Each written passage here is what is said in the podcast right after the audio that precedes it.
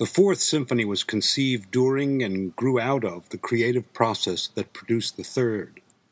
Therefore, it should not be surprising that the last of the Wunderhorn symphonies should be connected both thematically and motivically to its predecessor.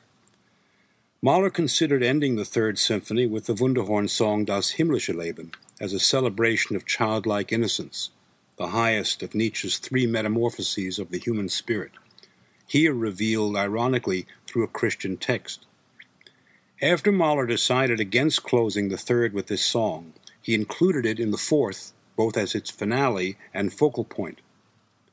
Having achieved redemptive fulfillment in the Third Symphony, though from a more worldly perspective than in the transcendent Second, Mahler approached the searching questions grappled with in these two earlier symphonies from a completely different perspective in the fourth.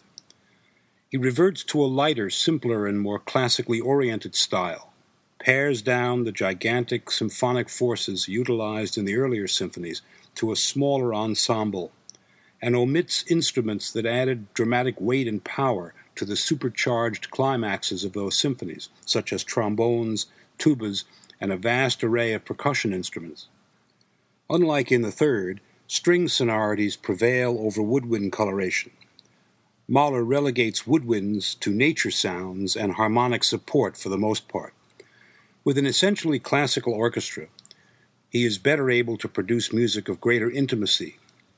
Given the lighter musical content, it is appropriate that the fourth be shorter in length so as to properly accommodate its charm, wit, and relative simplicity. However temperate the music appears in comparison with the first three symphonies, Mahler's orchestral writing is anything but simple. In the fourth, he continues to develop his contrapuntal and instrumental skills with ever greater subtlety and inventiveness. While the fourth is overtly classical in many respects, it takes a rather jaundiced look at the music of the past, caricaturing Viennese classicism by frequent diversions from its formal principles and witty references to some of its most distinguished representatives, principally Schubert, Mozart, and Haydn. But it was certainly not Mahler's intention to mock his great predecessors. He virtually worshipped them, but to poke fun at his own society's decadent conservatism. Yet, notwithstanding Mahler's blasphemous mimicry of the music of a bygone era, there is a touch of nostalgia, a longing for the past as a more natural, less complex, and troubled time, when music could provide relief from inner turmoil rather than expose it. Always concerned about the problem of applying traditional symphonic structure and procedure to music of a dramatic, even implicitly programmatic nature, Mahler continues his efforts to utilize classical principles in such a way as to organize his diverse and complex musical material in a cohesive manner. At the same time, he expands upon or diverts from traditional forms and rules of composition when necessary to achieve his goals as a symphonic dramatist. He deftly refines his art here with complete self assurance and a conscious eye on linear clarity. Yet only in the adagio movement does Mahler deviate significantly from formal classical principles. Of course, the use of a song as a concluding movement is certainly a structural novelty, but Mahler subtly relates it to the rest of the symphony in a manner that is in marked contrast with the more obvious relationships between the finales of previous symphonies and their preceding movements. Far from content to simply juxtapose the old and the new, Mahler once admitted that I am a conservative who was forced to become a radical. His reluctance to acknowledge that he was a progressive indicates his internal conflict between form and substance that is apparent in all of his symphonies. The fourth might have been something of a purgative for him after the struggles he characterizes in his earlier symphonies. Despite its light-hearted character, the symphony was written when Mahler was neither happy nor healthy. He was discouraged by the negative reaction of the public to his little symphony, as he called it. The audience presumably expected him to continue on the path he had already chosen, providing them with yet, yet another massive symphonic work, powerful and uplifting. But instead, as Neville Cardus described it, the fourth contains no cosmic gestures, no wrestling with beasts, spiritual or otherwise, no technical miscalculations, no tonal excess. More to the point, it seems to deride the very characteristics of the classical symphony that the Viennese public came to identify with truth and beauty in artistic expression. Whoever dared to take the grand traditions to task, even with good hearted humor and without a touch of malice, would be treading on sacred ground.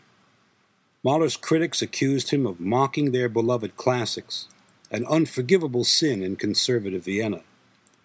Consequently, Mahler would later call the fourth his persecuted stepchild. But he longed for a respite from his arduous and sometimes treacherous efforts to ascend to the heights in his music. Thus, in the fourth, he devised a complex means by which to achieve a simple mode of expression, and had great difficulty in doing so. He would revise the work several times after its initial publication. When the fourth had its premiere in Munich, no program was provided by the composer, severe disappointment for those who had come to expect an elaborate analysis of the symphony's meaning, as Mahler had provided for in his uh, previous symphonies. By this time, Mahler had come to be suspicious of such program notes, fearing that they might direct the audience away from the music itself and cause them to look for descriptive representation rather than experience the music in absolute terms.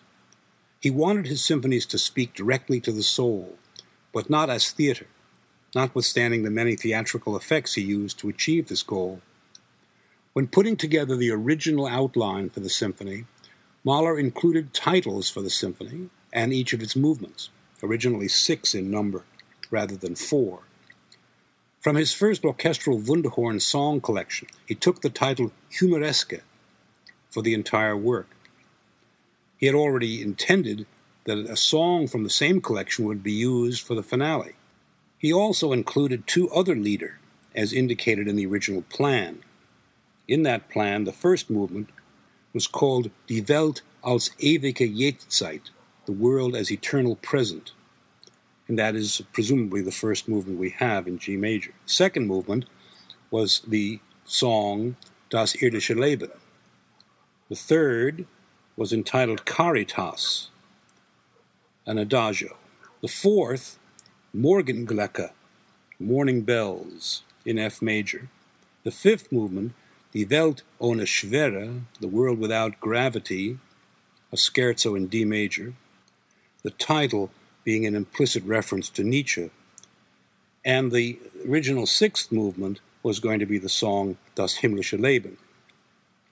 While it may be presumed that the first and last movements were the same as those that found their way into the fourth, Das irdische Leben was never used in any of Mahler's symphonies except by fragmentary musical references in the Third Symphony.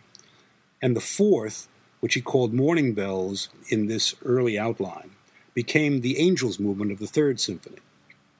What became of the movements entitled Caritas and Die Welt ohne Schwere is hard to determine. It is far from certain that Caritas became the Fourth Symphony's adagio, especially since the stated key of the former is not that of the latter. Later, Mahler considered using Caritas as a title for a part of the Eighth Symphony. La Grange believes that the D major scherzo, Die Welt ohne Schwere, that was ultimately not used in the fourth, became the centerpiece of the Fifth Symphony. In any event, Mahler eliminated all of these titles, save, of course, that of the song finale. Regarding the finale, Natalie Bauer-Lechner confuses the matter further by relating that Das himmlische Leben was added to the fourth after the first three movements had been written even though the song itself was written earlier than all of the other movements. But the public and other critics felt that Mahler was wrong in refusing to provide a program for the fourth. In fact, many contemporary commentators contend that the fourth is no less a programmatic symphony than its predecessors. Donald Mitchell, for example, suggests that the symphony's program is music history itself. The neoclassical component, says Mitchell, may be interpreted as both a symbol of the innocence that was the dramatic theme of the work and also as a form of classical reaction of a very sophisticated kind against the elaborately programmatic second and third symphonies. Yet at the same time, the fourth both conjures up reminiscences of the past and tends toward abstraction, sometimes by reason of these very reminiscences. Mahler himself recognized that his change of heart toward providing a program did not mean that he changed his firm belief that nearly all music had an inner program. He even let it be known that a complete understanding of the symphony could not be achieved without knowledge of such an inner program. Mahler defined the overriding atmosphere of the symphony as follows The uniform blue of the sky, which is harder to suggest than any changing and contrasting tints, but sometimes the atmosphere darkens and grows strangely terrifying. Not that the sky itself clouds over, it goes on shining with its everlasting blue, but we suddenly become afraid of it, just as on a brilliant day in the sun dappled forest one is overcome by a panic terror. The scherzo is mystical, confused, and eerie, so that your hair stands on end. But in the following adagio, you will soon see that things were not as bad, everything is resolved. Mahler described the symphony's gaiety as coming from another sphere, so that it is terrifying for humans. Only a child can understand and explain it, and a child does explain it in the end.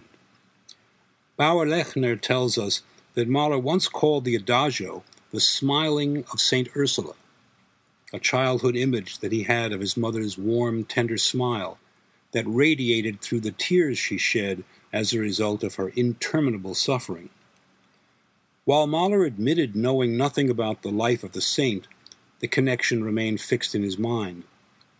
Beside possible extra musical references, the Fourth Symphony contains numerous thematic and motivic material that links its four movements together and also connects with the Third Symphony. Not only is the main theme of the finale quoted toward the end of the preceding movement, as the opening of the finale to the second was in the scherzo movement, but hints of the finale appear in the first and second movements. Through an ingenious technique of transplanting themes and motives from one movement to another, Mahler integrates them while also directing them toward the finale. He generates musical material from thematic and motivic fragments that both look back to earlier movements, even to previous symphonies, and forward to the finale. Adolf Nowak went so far as to tie together this cyclical process and the concept of a program by offering the suggestion that the story of the entire symphony is in the transformation of the finale's motives. Harmonically, the tonal scheme progresses from an earthly G major to a heavenly E major. Unlike the second and third symphonies, however, the concluding major key is not achieved through a struggle with minor key visions of the dark side. In the fourth, the atmosphere is clear and the mood gay from the start, with only a few minor key diversions that do not trouble the spirit for very long. Even the spectral scherzo movement, written in A minor, wears a devilish grin.